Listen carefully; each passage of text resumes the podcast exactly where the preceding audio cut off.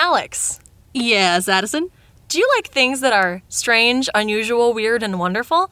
Uh, it's yeah, that's been said about me. Well, how about uh, the South's answer to Miskatonic University? Does that sound appealing to you? I'm here and there on the South, but you've got me. You've got me. I've got reel you. me in. Reel me in. I'm hooked. Let me tell you about a podcast. It's called the Alexandria Archives. They're a friend of the show and an excellent uh, podcast that is about a fictional radio show set at the fictional Alexandria University. And it covers all things weird and wonderful and supernatural and strange. And it's just a good old time. Alexandria Archives. Why does that sound so familiar? Well, it's because they're our sponsor, and also we've both appeared on that show. That would probably do it. Yes, Alexandria Archives is a really fun, super enjoyable little podcast that takes the format of a radio show on a university campus. And so you'll have fun, like narrations and stories. You'll have recurring characters that go on zany adventures, and all of it with sort of a paranormal twist to it. That's a lot of fun. It's like think Welcome to Night Vale meets Radio Free Roscoe. That's exactly it. It's great fun. You can find them on iTunes under the Alexandria Archives. You can find them on Twitter at WHAU Signal. And you can find them on their website at alexandriaarchives.com. So that's Alex, like your name, Like mine, yes. Andria, A N D R I A, and then archives, A R C H I V E S dot com. dot com. Dot C O M. Yeah, yeah, Wendigos. At the Cryptid Keeper podcast, we love to laugh at the darkness, but we would never laugh at the rich cultures that explore it, or the unique cultural significance of the creatures explored. The jokes within are on no one but us. We encourage additional research on the subjects covered here and hope that a comedy podcast is not your primary source of information.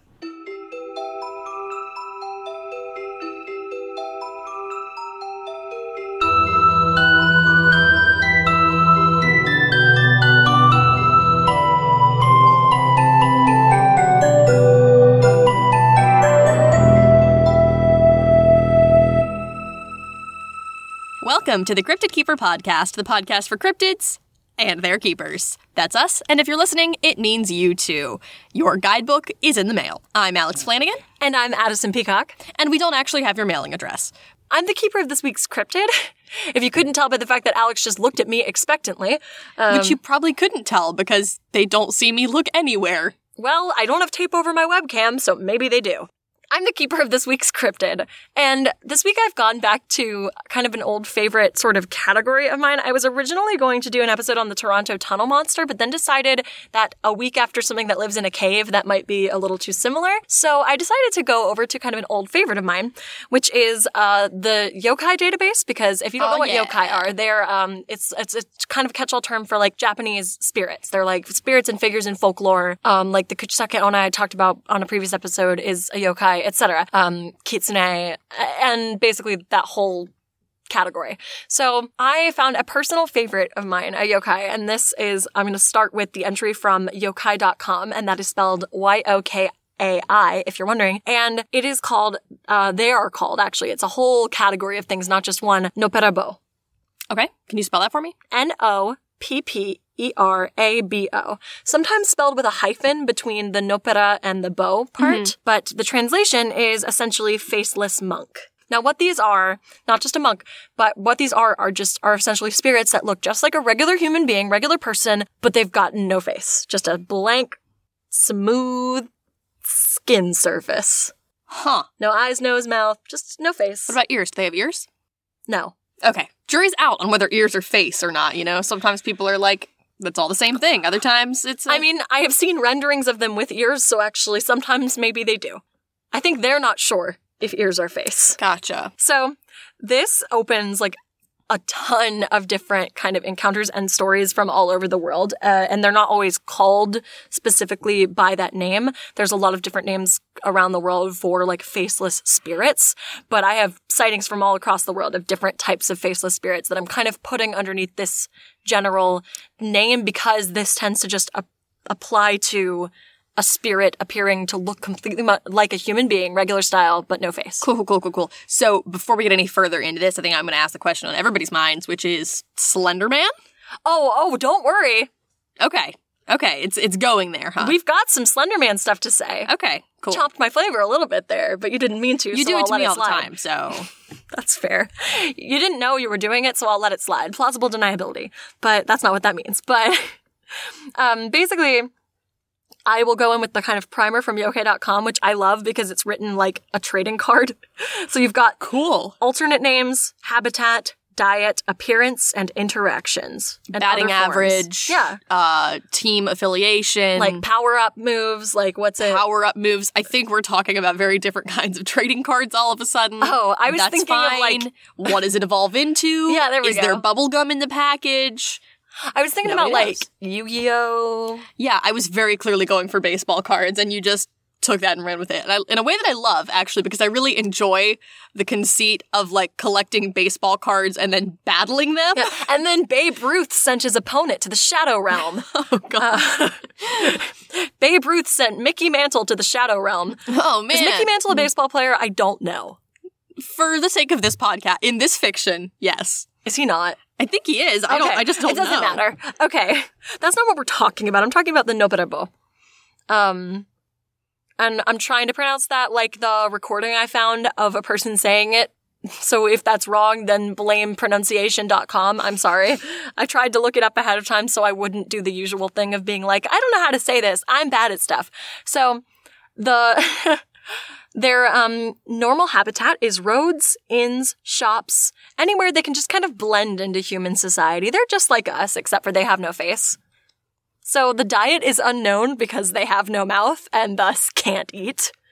So whether or not they That would do it. whether or not they get their nutrients through like filter feeding like a sponge is unknown, Ooh. but they resemble appearance. they don't have like a secret mouth anywhere. Mm-mm. There are there is there are yokai that have secret mouths. Well, right. I knew that was a yokai thing, so I No. wasn't sure if there was like maybe a, a secondary. No, these in particular do not have secret mouths, although there are a lot of different explanations as to what these actually are. So whether or not like the the facelessness is temporary or like a way to frighten people and isn't their actual permanent condition Oh, is you know, you for can just turn your face on or off. like um, Where's you, the face slider? Yes? Yeah. No. Hmm. you joke, but that's kind of one of the proposed kind of concepts for them is they're not humanoids with no face. They're something else trying to look like a human being and not knowing quite how to nail the face. You know some people can't draw hands? Yeah. It's like that. Um, but they can't draw faces They can't draw faces. faces. I mean, also same. Um, so appearance. The Nopperabo re- resembles an ordinary human being in almost all ways and blends in perfectly with human society. However, Naturally. the illusion is quickly shattered when met face to face, as Nopperabo actually has no face at all. Its head is a blank orb with no eyes, nose, mouth, or features of any kind. What about hair? Do they have hair? Sometimes they have hair, sometimes they don't. It depends on, just like you know how some people have hair and some people don't have hair? Yes. No. Thank you. It's I'm like- aware of that. I'm trying to like. When it says features, I just want to know what that covers because it's actually like the more you think about it, the more non-specific that is. Okay, so like, think of it like this. Where, if it's a place on your, like, if you wore a mask Uh huh. on your face and it would cover that, like a mask would cover, anywhere a mask would cover on your face is just smooth.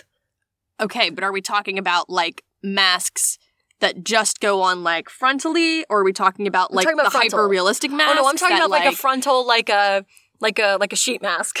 Okay. Okay. Okay, so like, their face Yeah. is a sheet mask with no feet, like with no holes for anything. It's just like if you took like a sheet and just like, Uh-huh. that's their face. Okay. No face. So that's a no to the ears and hair. I'm sorry. There's No, there's there a lot are of no, there is hair. here. Just do you put a sheet mask on top of your hair? well, if it's a hair mask, then yes. I didn't say a hair mask. Okay. No, no, no. I'm, I, we're we're having different conversations. Okay. All I'm saying is like when it says they don't have this, this, this, this, this, or features, that implies that like it's talking about things not listed. I've got so I'm trying to figure out like what facial features have not been listed that are included in that catch-all term. I think they mean like there's no like freckles, there's no like Okay. blemishes. It's like Thank smooth you. skin.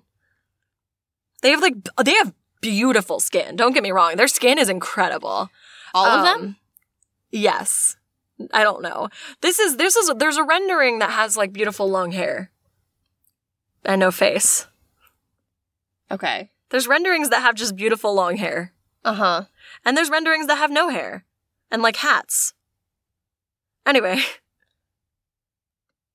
it's they have no face. There's also some of them that have like shadows to imply that like there are I guess their face is terraformed, like they have the the shape of the face, just not the actual. Just no features. It's features, very, which is weird. it's I, very weird. anyway, yeah. No, I mean, like, okay, I'm sorry. I don't mean to like get combative. Oh, no, it's just totally. this is an audio format, so I want to make sure that people like Oh, no, I have know. a clear mental picture of what we're talking about, and it's very unclear at the moment. But that's okay. Keep going.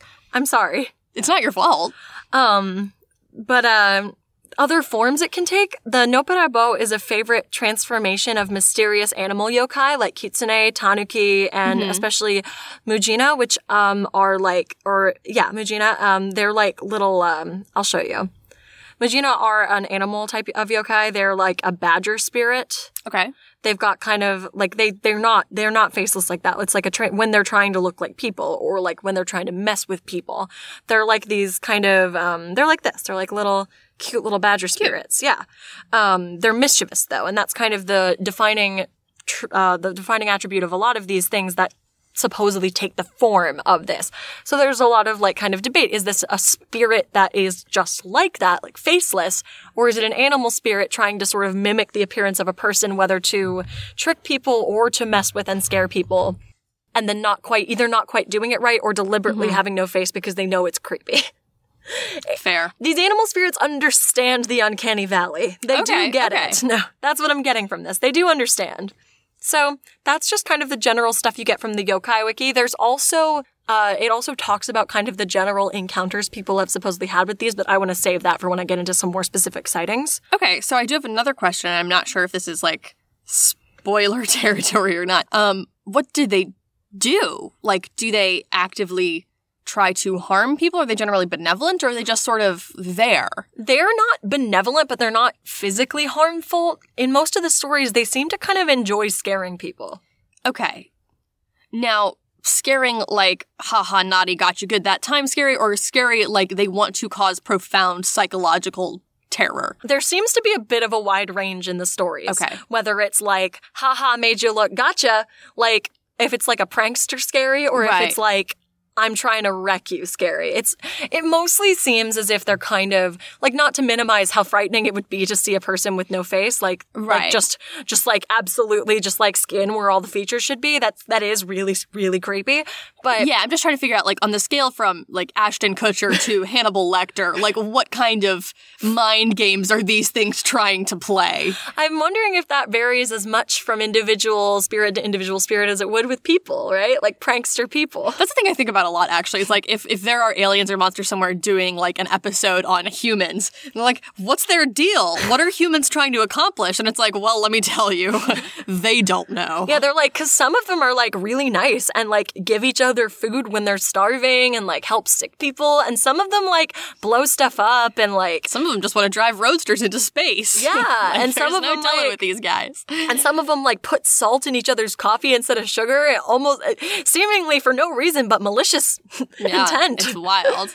It's wild. So, like, to be fair, I feel weird generalizing the intentions Okay, of all of these fair. faceless, faceless ghosties. But, um, so I want to, um, I want to jump over to slendermanconnection.wikia.com. Here for it. And just a little, just so you guys know, Slenderman Connection uh, wikia.com is a wiki based on obviously the Slenderman. There's like a forum, there's blog posts. If you're not familiar with Slenderman, I don't know what to tell you because you're clearly using the internet to listen to a podcast, so you must have internet access. So I'm not really sure how that happened. But Slenderman is a creepypasta originated creature.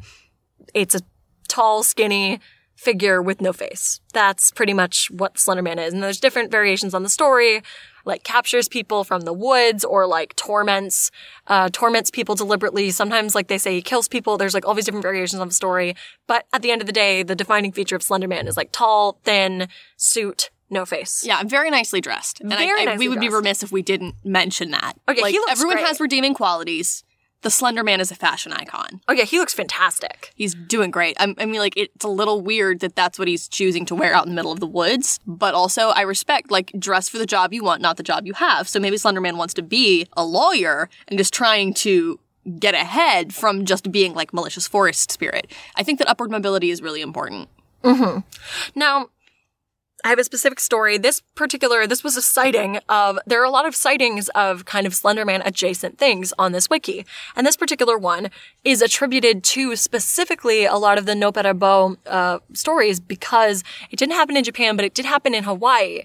On May 19th, 1959, there was a sighting, there were sightings of a faceless woman in Kahala, Hawaii. So the creature was sighted in the women's restroom of the Waialae Drive-In Theater combing her hair. The witness went closer to the woman, and she turned her head, revealing a lack of face. The creature is believed to have been a Nopperabo, a faceless spirit that originated from various Japanese myths. Noted Hawaiian historian, folklorist, and author Glen Grant, in a 1981 radio interview, dismissed the story as a rumor, only to be called by the witness herself onto his show, Oh, who snap. gave more details on the event, including the previously unreported detail that the woman in question had red hair. Other sightings have also allegedly occurred, many visiting the bathroom to see her in the reflection of the mirror. Sightings of a similar spirit were also reported in other parts of Hawaii, and the theater has since been torn down. Wow. See, I have one question about these particular bathroom sightings, mm-hmm. which is if she has no face, can she see the mirror? And if she can somehow see the mirror, what is she checking? Her hair? Oh, you're right. I'm Her sorry. beautiful hair. her beautiful red hair.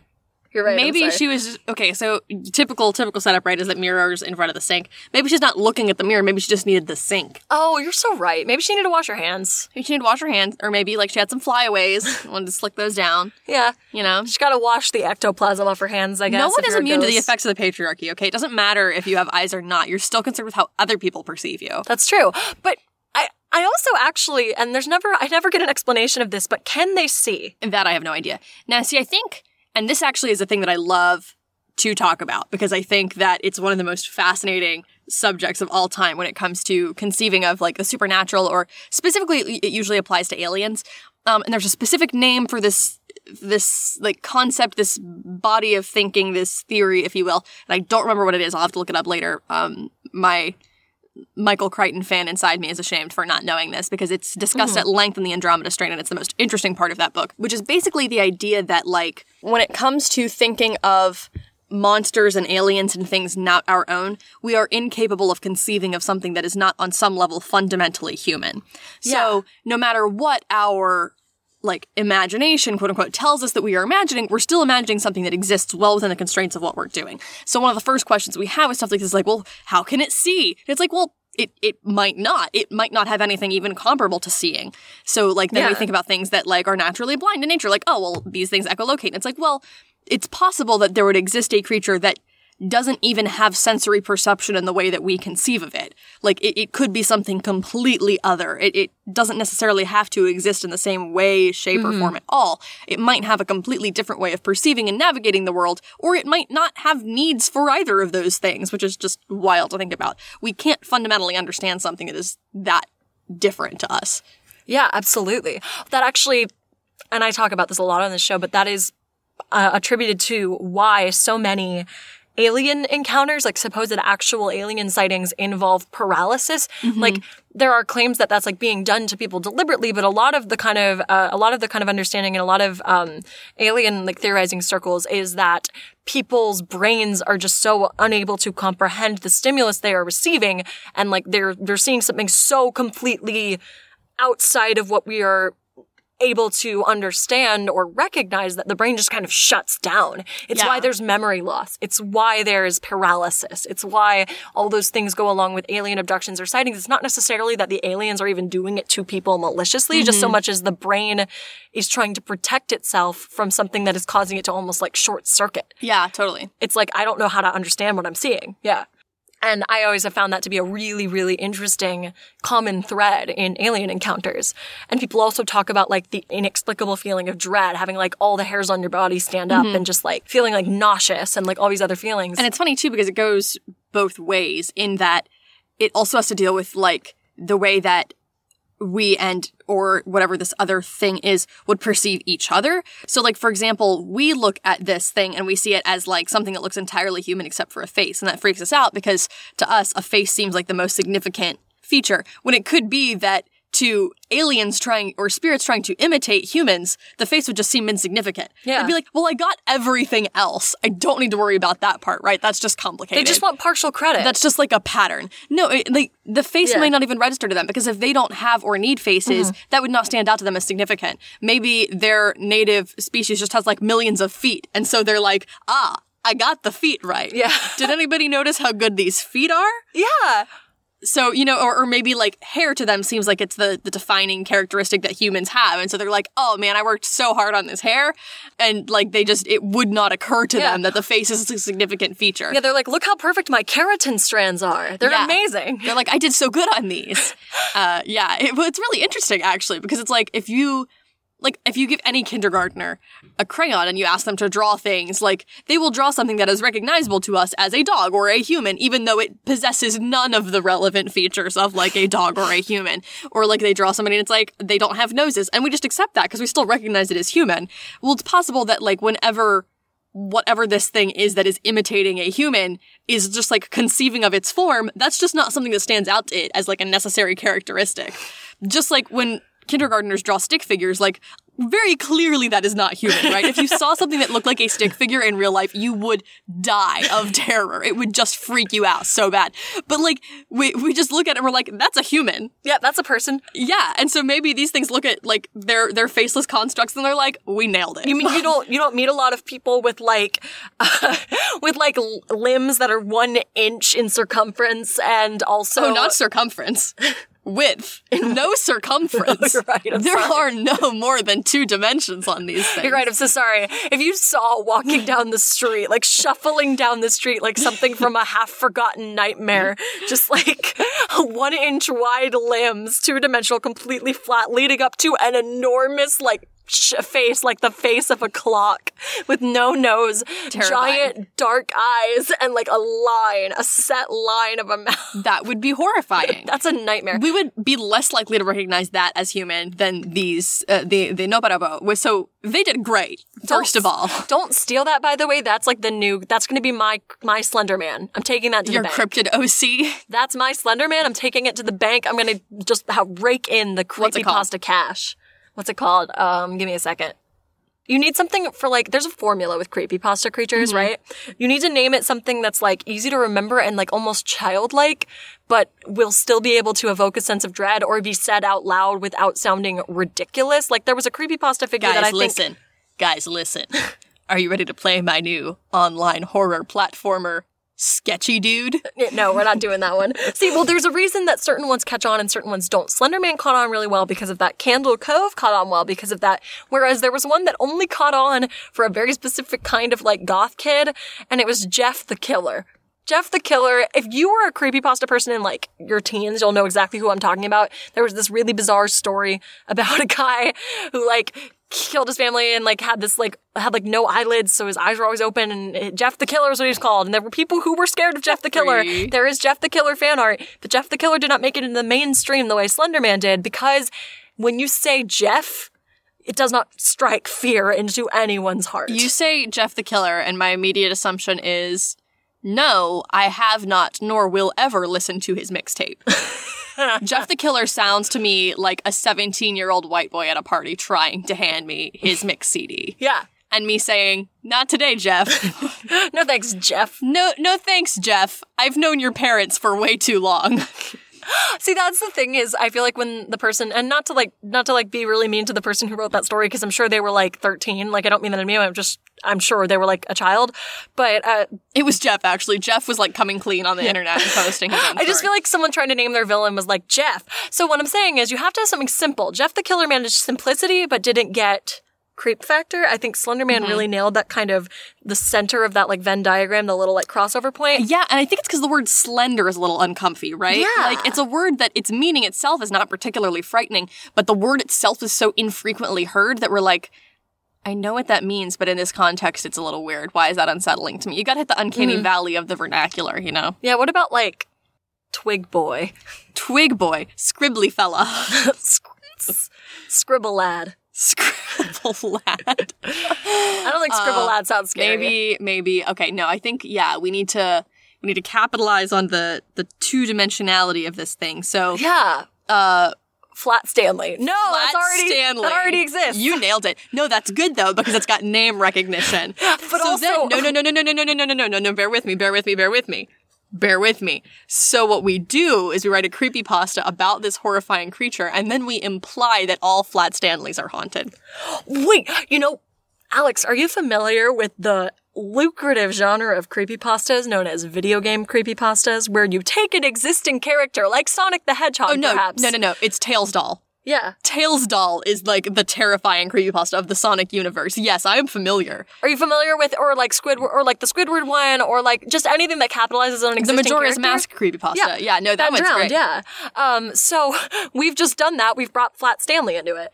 Yeah, we're actually we're we're moving into children's lit creepypasta where we Oh. take beloved children's literature characters, we make them horrible. Just wait till you find out where Waldo really is. Yikes. He's in hell. behind you. Oh, Wow. he's in hell and he's also behind you. He's in the behind you hell. You also are in hell. This is the bad place. Anyway, back to the Nopperabo. Yeah, how's she doing? I miss her. Well, there's not just the one. There's so many of them. I miss that one specifically. You miss the one with the beautiful red hair. beautiful red hair. I do too, honestly. She's amazing. Well, we're gonna hop over to anitasnotebook.com. Oh no, actually, you know what? You started this whole thing talking about Slenderman. Was that going somewhere? Oh no, I was just gonna say it's from that that that, that story was on the Slenderman wiki. Okay, cool. It didn't no, no nothing in that wiki entry made a deliberate connection to Slenderman, but it's on the Slenderman wiki just Okay, because they were like this person's faceless. But in all seriousness, a lot of um, sources about the Nopperabo um, kind of imply that not that faceless kind of spirit creatures or just creatures with no face like don't appear in a lot of places, but it's mm-hmm. one of the oldest. Okay. Like because it appears in Japanese folklore going pretty far back actually. I have some examples of kind of stories that have been around for a long time that just kind of are almost like campfire stories, like creepy mm-hmm. stories about them. And those have been around for so long and kind of cemented the image of like a humanoid thing with no face being kind of creepy and like a spirit that it's safe to assume that even if the person who created Slenderman didn't deliberately base Slenderman on it, mm-hmm. that that informed the creation of Slenderman. The cultural consciousness. Exactly. That that kind of solidified that image. And by the way, I want to make sure I make something clear because this is an audio format. When I say this thing has no eyes, I do not mean eye sockets. I mean just like skin. Like in the the episode of well, the the, the USS Callister episode of Black Mirror, like the the faceless thing. It's Yeah, when their a- faces turn off. Yeah. Or like, yeah, like anything like that. I think there's a doctor who, there's probably, I, I say I think, There's a Wrinkle in Time thing like that too, right? Yeah, I think so. But like, like imagine you took a like you're you're you're drawing a little guy, and you draw a face on him, and then you take your eraser and you erase his face off. It's less like drawing. I think actually the better way to think of this probably is sculpting. oh yeah. If you've ever watched videos of like when sculptors, like first they just sort of have like the blank head shape, or uh, even better yet, figure drawing dolls, like the little wooden figurines that you can like move their limbs around. Um, that kind of face. yeah, So there isn't. It, it's just like a planar surface. yeah, and they're all voiced by Mara Wilson. Every single one of them. I, I don't know why I originally wasn't even going to talk about the faceless old woman who secretly lives in all of our homes. I don't know what I was doing with myself that I wasn't going to talk about that. But anyway, so hopping over to Anita's Notebook, which is a blog that I found, um, uh, where sh- I imagine run by Anita, though it doesn't actually say. Um, and they had an entry about this entry is called The Faceless Ghosts of Japan. And this goes into a lot of the original kind of iterations of like scary stories and ghost stories about Nopperabo. So, and it actually, this actually mentions Slenderman as well. Talks about kind of ghosts with no face being kind of an image that strikes fear into a lot of people. It starts with the author of this entry, I'm assuming Anita, because it's Anita's notebook, talking about having a nightmare about something trying to kill, kill them and seeing a ghost with no face. And this kind of uh, like sending them on a journey of like researching spirits with no face. There says there's just something especially scary about faceless beings. Just ask anyone who thinks they've spotted Slender Man's faceless apparition lurking in the woods. That's also my personal theory too, because Slender Man, I'm sorry to break, burst your bubble, guys. Slender Man was created by the internet, was created by creepypasta, but I don't want to dispute people who think they've actually seen him. I'm just saying perhaps it was one of these. Oh yeah, or I mean, Slenderman's a tulpa. Slenderman. Oh no. Um, we need to do an episode on tulpas sometime, but anyway. So sightings of eerie beings with no face have been around as far as anyone can remember and are seen by people around the world even today. So there are a lot of different famous faceless ghost stories in Japan, and this is the most iconic one. There's a couple, but the most iconic one is nicknamed, usually the story is nicknamed the Crying Woman. Okay. So I'm gonna read this to you, all right? I'm I gonna straight up thought you said the crime woman for a second. the crime woman. She Oh, does man, crimes. I love that. Nope, the crying woman. No, she's crying. Crying. I'm gonna turn off. We have a little lamp in the studio. I'm gonna turn it off. Thank Plunge us into darkness. Thank you. Plunge us into darkness. Pretend you can't see the glow of the laptop. Close your eyes. That was probably easier from the get go. You're right, but I want to have the light off so I feel atmospheric too. Okay, thank you. So, a man was walking on the road to Edo and found himself traveling unexpectedly after dark. He looked around him and felt a little scared, but thought it wasn't anything he couldn't handle. After walking for a while and whistling nervously to himself, he came upon a woman on the side of the road. She was crouched over and sobbing into her hands in the most pitiful way. He walked over to her and put his hand on her shoulder gently, asking what was wrong and if he could help. Slowly, the woman put her hands down and turned her head as if to look up at him. But to his horror, he saw that she had no eyes, or even a face. He stumbled backwards for a moment, and then the woman started to walk toward him, and he ran as fast as he could all the way to Edo. When he got to Edo, the golden sun was rising up into the sky. He was still shaking from the experience, but felt safe with so many people around him now. He bought some breakfast from a food stall and started to tell the owner the story of what had happened to him. When he got to the part about the woman with no face, he waited for the man to react with shock, but instead, the man ran a hand over his face and said, like this, revealing that he too had no face. Ah, yes. It was then that he realized that all the people around him didn't have eyes or a mouth. The man was so terrified that he dropped his food and despite his exhaustion ran straight back to his hometown and to his house. He locked the door behind him and collapsed against it. His wife came up to him with arms open and said, What's wrong, darling? In scattered words, he told her the whole story of the faceless ghosts, and she said, like this, wiping her face and revealing that she too was now a Nopperabo. And then he looked in his mirror and ran his own bedraggled hands over his face, shocked to find that he also didn't have one. Yeah, no. Is this a Junji Ito? Because it feels like one. Oh, I bet Junji Ito has written something about faceless ghosts. Probably. Except for maybe not because it's hard to do gore when there's no facial features to exploit for that. And don't get me wrong, I'm not talking shit on Junji Ito right now. I love his work. I think he's a fantastic artist. And I think Uzumaki is one of the best graphic novels of all time. But anyway. This entry continues with, I guess I'm lucky that I didn't wake up to find that my whole family had turned into Nopperabo. I think the scariest part of the faceless ghost stories is that there's no escaping them once they've made you their target. According to legend, but what do they do? According to legend, the faceless ghosts usually won't try to kill you, but they want to drive you crazy with fear by showing up over and over and over until you can't take it anymore. Which totally doesn't make me feel any better, lol. So whether in your d- dream life or real life, watch out for the faceless ghost. I mean, here's the thing. Mhm. I think that if your beloved spouse comes to you and says, I'm a faceless ghost now, you have to be committed to working through that. Like, it, it's fine if that leads to divorce, whatever, but you can't just freak out, right? Like, it's not about you. Your loved one is going through a significant change in their life. And if you can't be there and be supportive of them, that's that's one thing. You know, you have to take care of you and you have to understand what like you can and can't do and you shouldn't lie to them and say you can be there for them if you're just going to like end up losing it in the long run. But I don't understand aside from like the initial shock, right, of being like, "Oh, I don't mm-hmm. have a face." Like, "Oh, okay." But after that, like there, there there's nothing else happening. That's it. That's the entire thing is like the removal of the face, but it, it's not like there, there's nothing after that. That's not the beginning of an, a horrible event. That's it. That's the whole thing. Yeah. So you need to figure out what you're going to do after that. Like when we talked about the Kuchisake Onna, it's like there's that initial horrifying encounter, and then you got to book it because she's, she's gonna- going to get you. Yeah, she's gonna stab you. but with the the Nopperabo, it's just like uh, and you're like, ah, okay.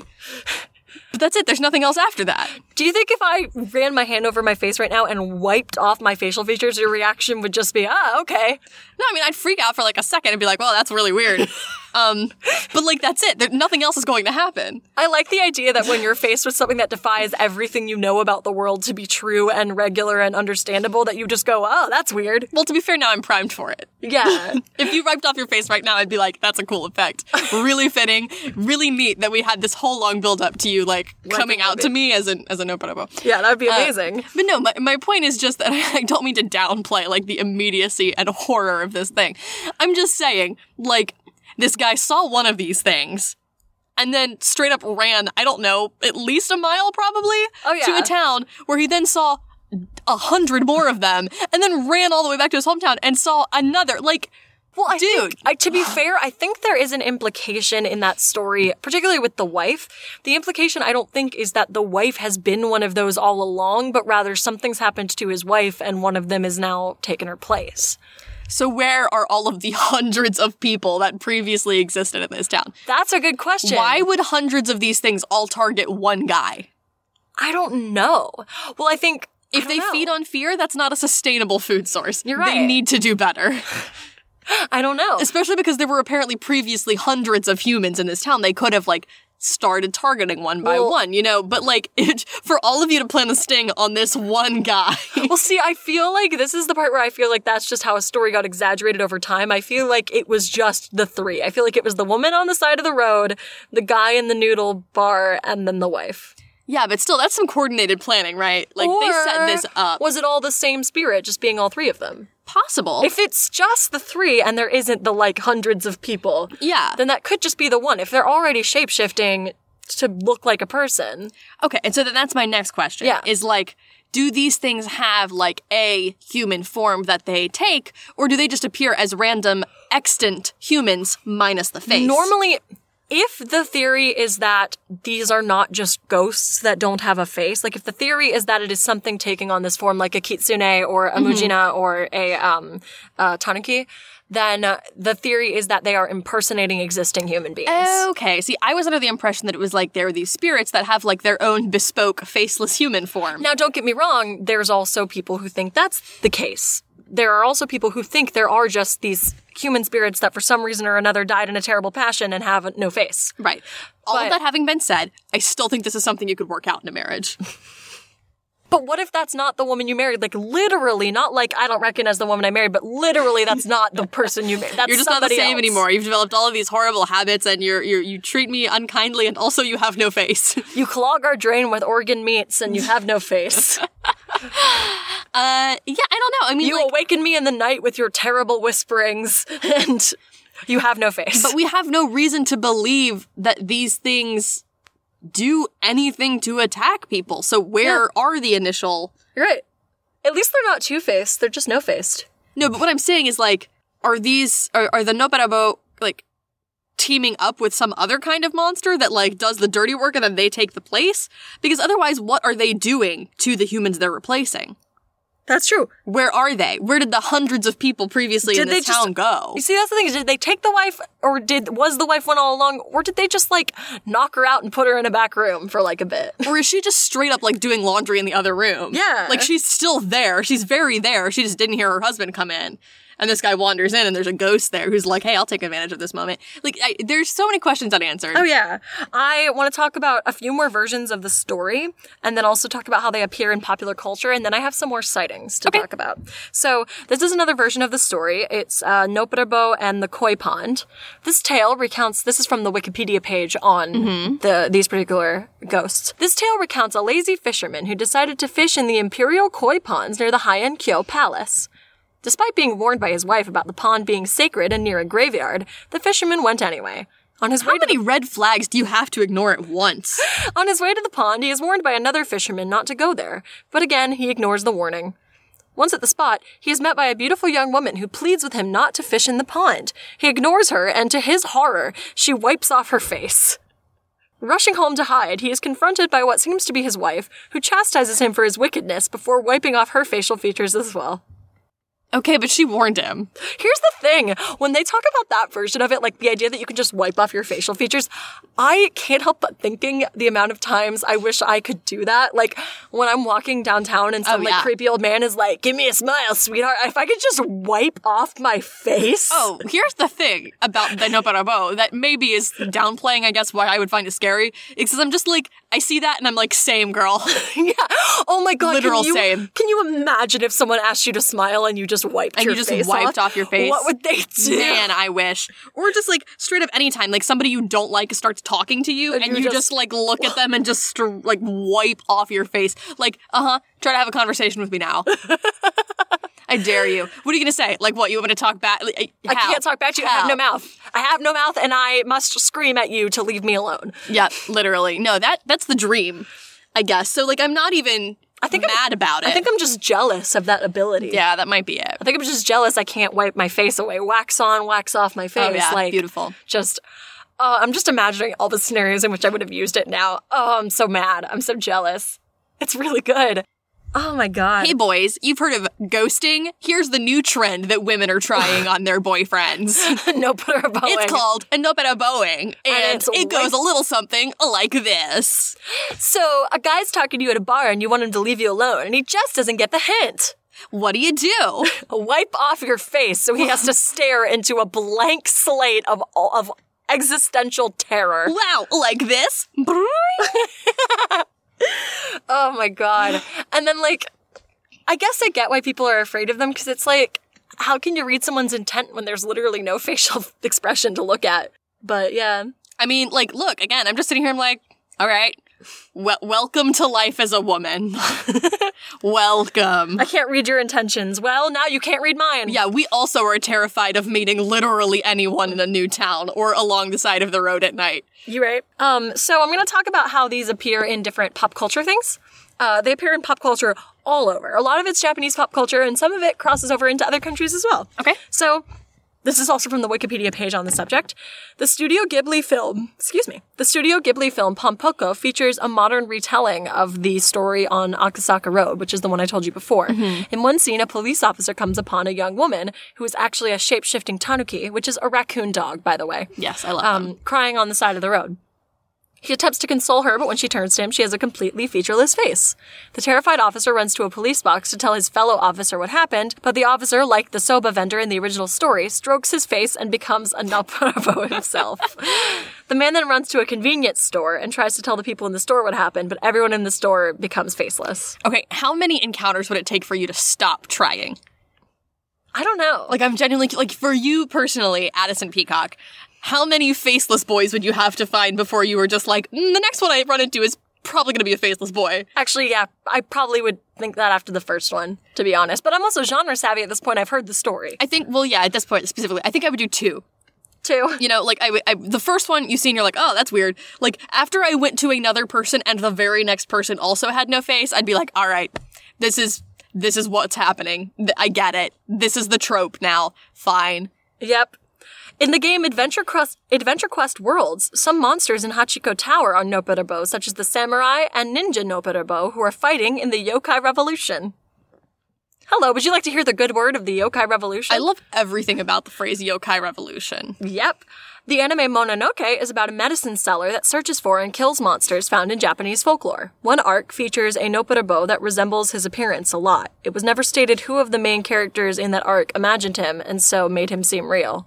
I don't know what that means, but that's what the Wikipedia entry says. And then, of course, we say the popular computer game Slender depicts the infamous mm-hmm. Slender Man who bears resemblance to this creature. Then, actually, this one's fun. This one makes me excited.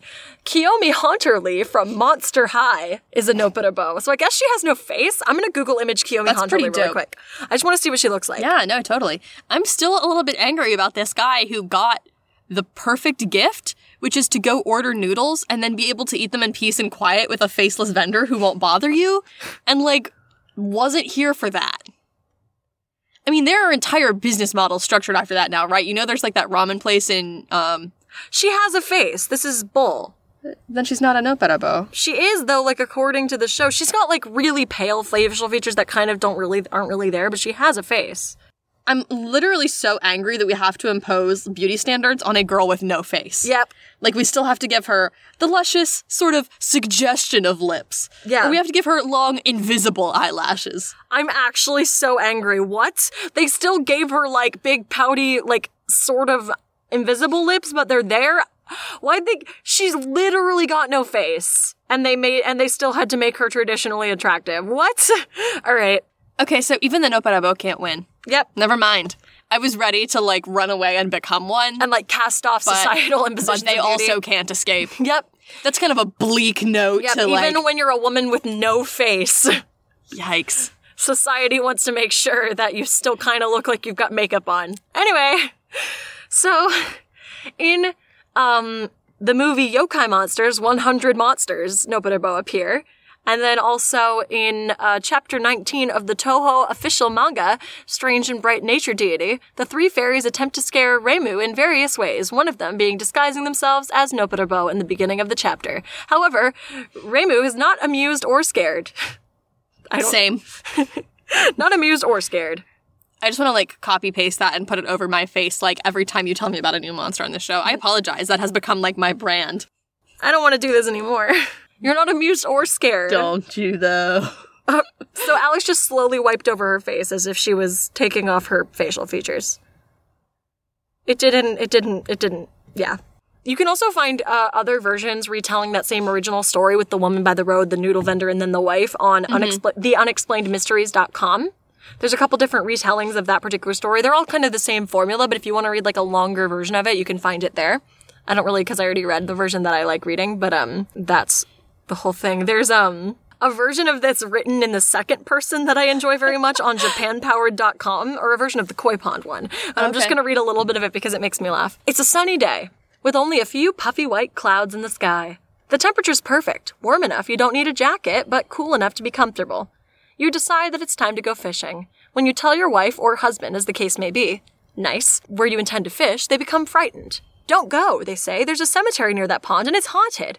You laugh and go anyway, thinking that ghosts are the things of children's stories. Mm, that's where because wrong. you've never seen a horror movie. You reach the pond, which is a cozy little place tucked away from the outside world among a little copse of trees. You can see the gray bumps of headstones off to one side. You drop your line in the water and wait for the first bite. You're about to drift into a well-deserved nap when you hear footsteps approach. When you look up, you find a beautiful young woman approaching you. She asks you to please stop fishing in her pond and tells you it is a sacred place. You ignore her because you are an asshole, figuring that she's just a local playing a prank. Then, much to your horror, she wipes away her face, leaving nothing but a flat, featureless expanse. Yeah, still, I have no sympathy for anybody who's been attacked by one of these I have no things. it's not even an attack. It's just at this point, Really quickly, I want to talk about some other faceless ghost legends. Um, and I know this one's run a little bit long. Um, and I know you are neither frightened nor amused. I'm always at least a little bit of those things. I just have an image to keep up. My feelings hurt. I've got to save face. Oh my. Um, so this is from the Huffington Post blog from 2014, and this is um, not about the Nopperabo, but it is about a uh, faceless ghost. Investigator uncovers photos of legendary faceless ghost that haunts abandoned tunnel. So this is the legend of the Green Man. A legend for many years, the tale of the Green Man has been used by parents to keep their children scared enough to stay inside at night, and by locals to keep teenagers too spooked to enter the abandoned train tunnel just outside of town. On the outskirts of Pittsburgh, near where Piney Fork empties into Peters Creek, there's an old neglected railroad tunnel covered in graffiti and filled with road salt. Mm-hmm. The locals have given it a nickname. To many people in the Pittsburgh area, this is the Green Man Tunnel. Teenagers used to drive into the tunnel, turn off their lights, and call out to the Green Man, who would appear in the darkness, his skin tinged green from a tragic electrical accident. If he touched your car, his electrical charge would stall the vehicle or make it difficult to start, and he has no face. He's a faceless ghost. He's also, this is terrible. He's also called Charlie No Face. All right. That sounds like something playground children came up with.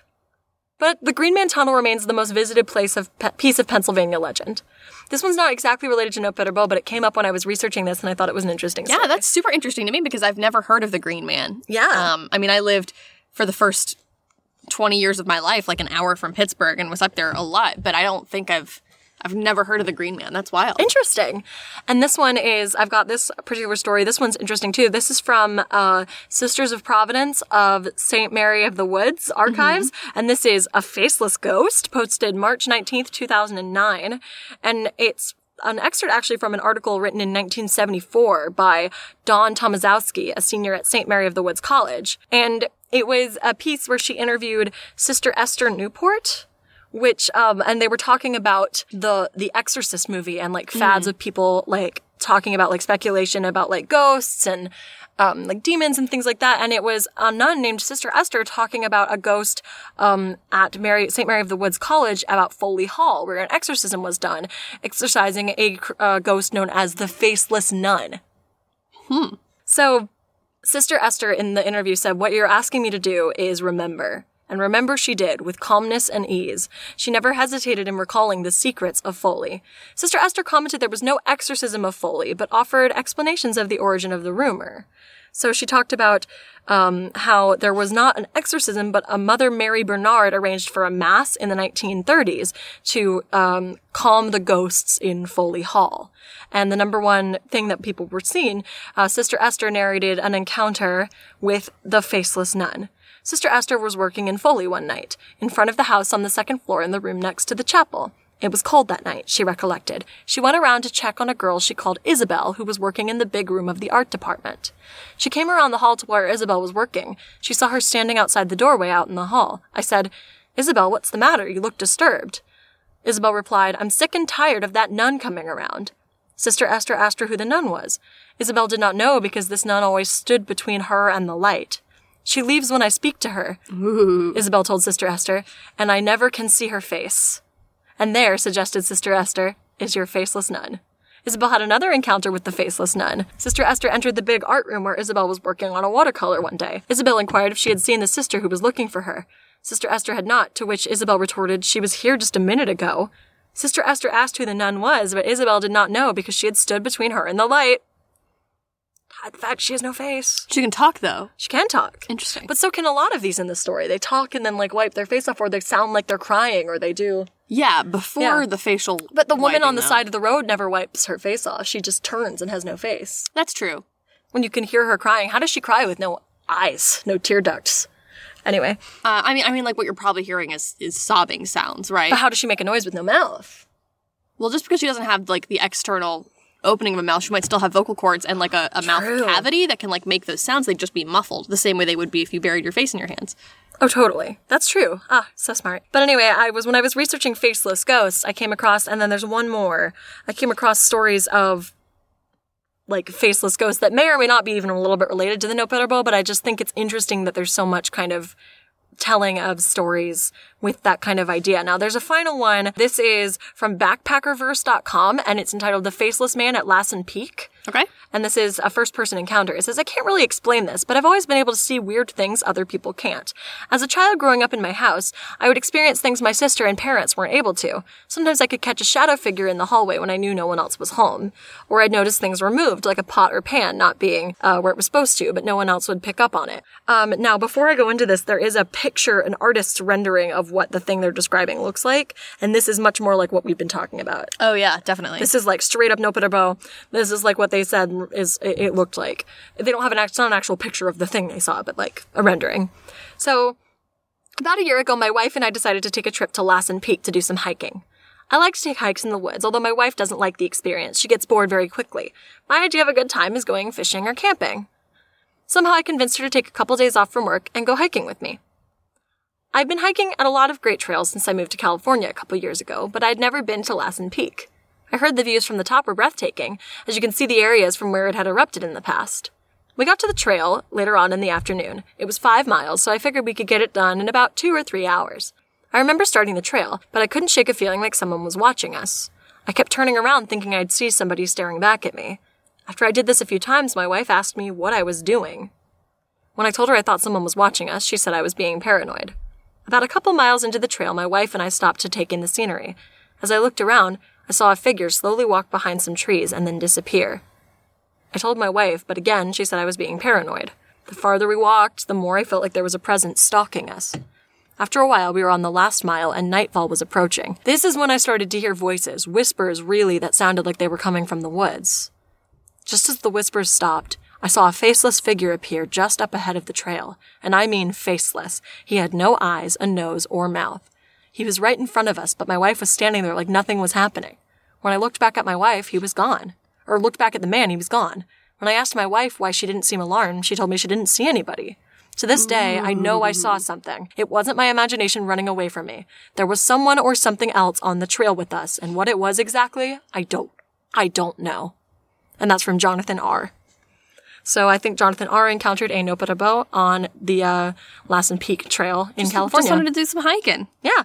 Do you think that's what he was? Do you think he was Just getting out in nature. I think they were just yeah, just wanted to get out in nature, take in the scenery, feel the sun on their face, just all of their face. Uh, that was a good story, and I liked it. Yeah. I really enjoyed it. I thought it struck a nice tone.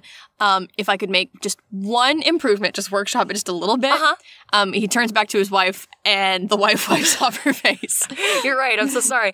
I'm think you should you should definitely write to this guy. I will. I will say, hey, I really enjoyed your personal account of real events that happened to you. Can I make a suggestion? for how to improve the real event that happened Next to you. time, tell your wife to also wipe off her face.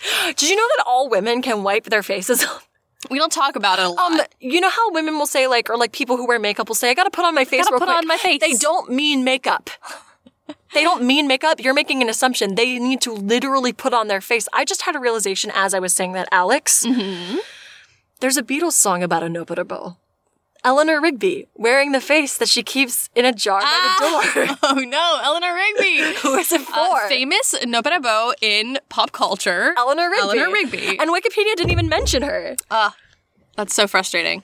Yeah. I'm sick and tired of this Nopperabo erasure. Me too, man. I mean, they already erase enough of themselves and they take Yeah, their faces right. off every day. But yeah, that's just a thing I've stumbled across, and they pop up, by the way, in way more stuff than I just mentioned here. Like if, like particularly if you watch anything that draws on like Japanese folklore, it will come up. Like they come up on an anime I really, really enjoy, um, uh, called Holic, which invo- like involves a lot of yokai and Japanese folklore. There's like kitsune and all kinds of stuff. Um, they they pop up everywhere, and I just have always thought they were interesting, so I wanted to devote a little episode to yeah, that's pretty cool. I mean, I it's such an interesting trope of like a faceless person that I've seen a million times, and that comes up frequently as like a kind of body horror.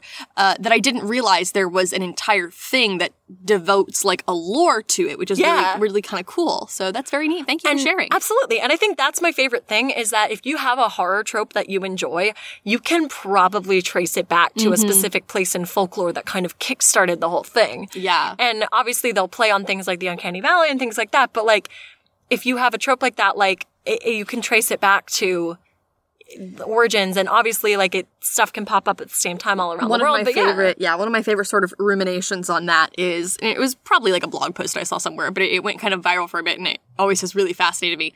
Is this idea that like a lot of the things that humans are inherently afraid of is because we have a genetic memory that primes us to be wary of them. Like, for example, when we hear growling, we know genetically that's a sound to be afraid of, which is why you have a visceral response to it. Or like when we see fire, we have a, a genetic memory of like, oh, this is a good thing, but also a dangerous thing. Like, there are certain innate human reactions to things. So, when you start looking at things that are universally creepy, it's the idea of like, why? Yeah. Like, not only like this thing is scary to me, but like, what did our ancestors know of Yeah. that made them afraid Oh, I've seen that's like creepypasta from way back when. And actually, on a serious, like straightforward note, actually, I've seen a lot of writing about the fact that things that are we see a lot of creepypasta monsters, especially described as like really thin, really pale, and then with mm. huge dark eyes, like steep set. And that's because that looks like a corpse. It looks like mm-hmm. disease and it looks like death.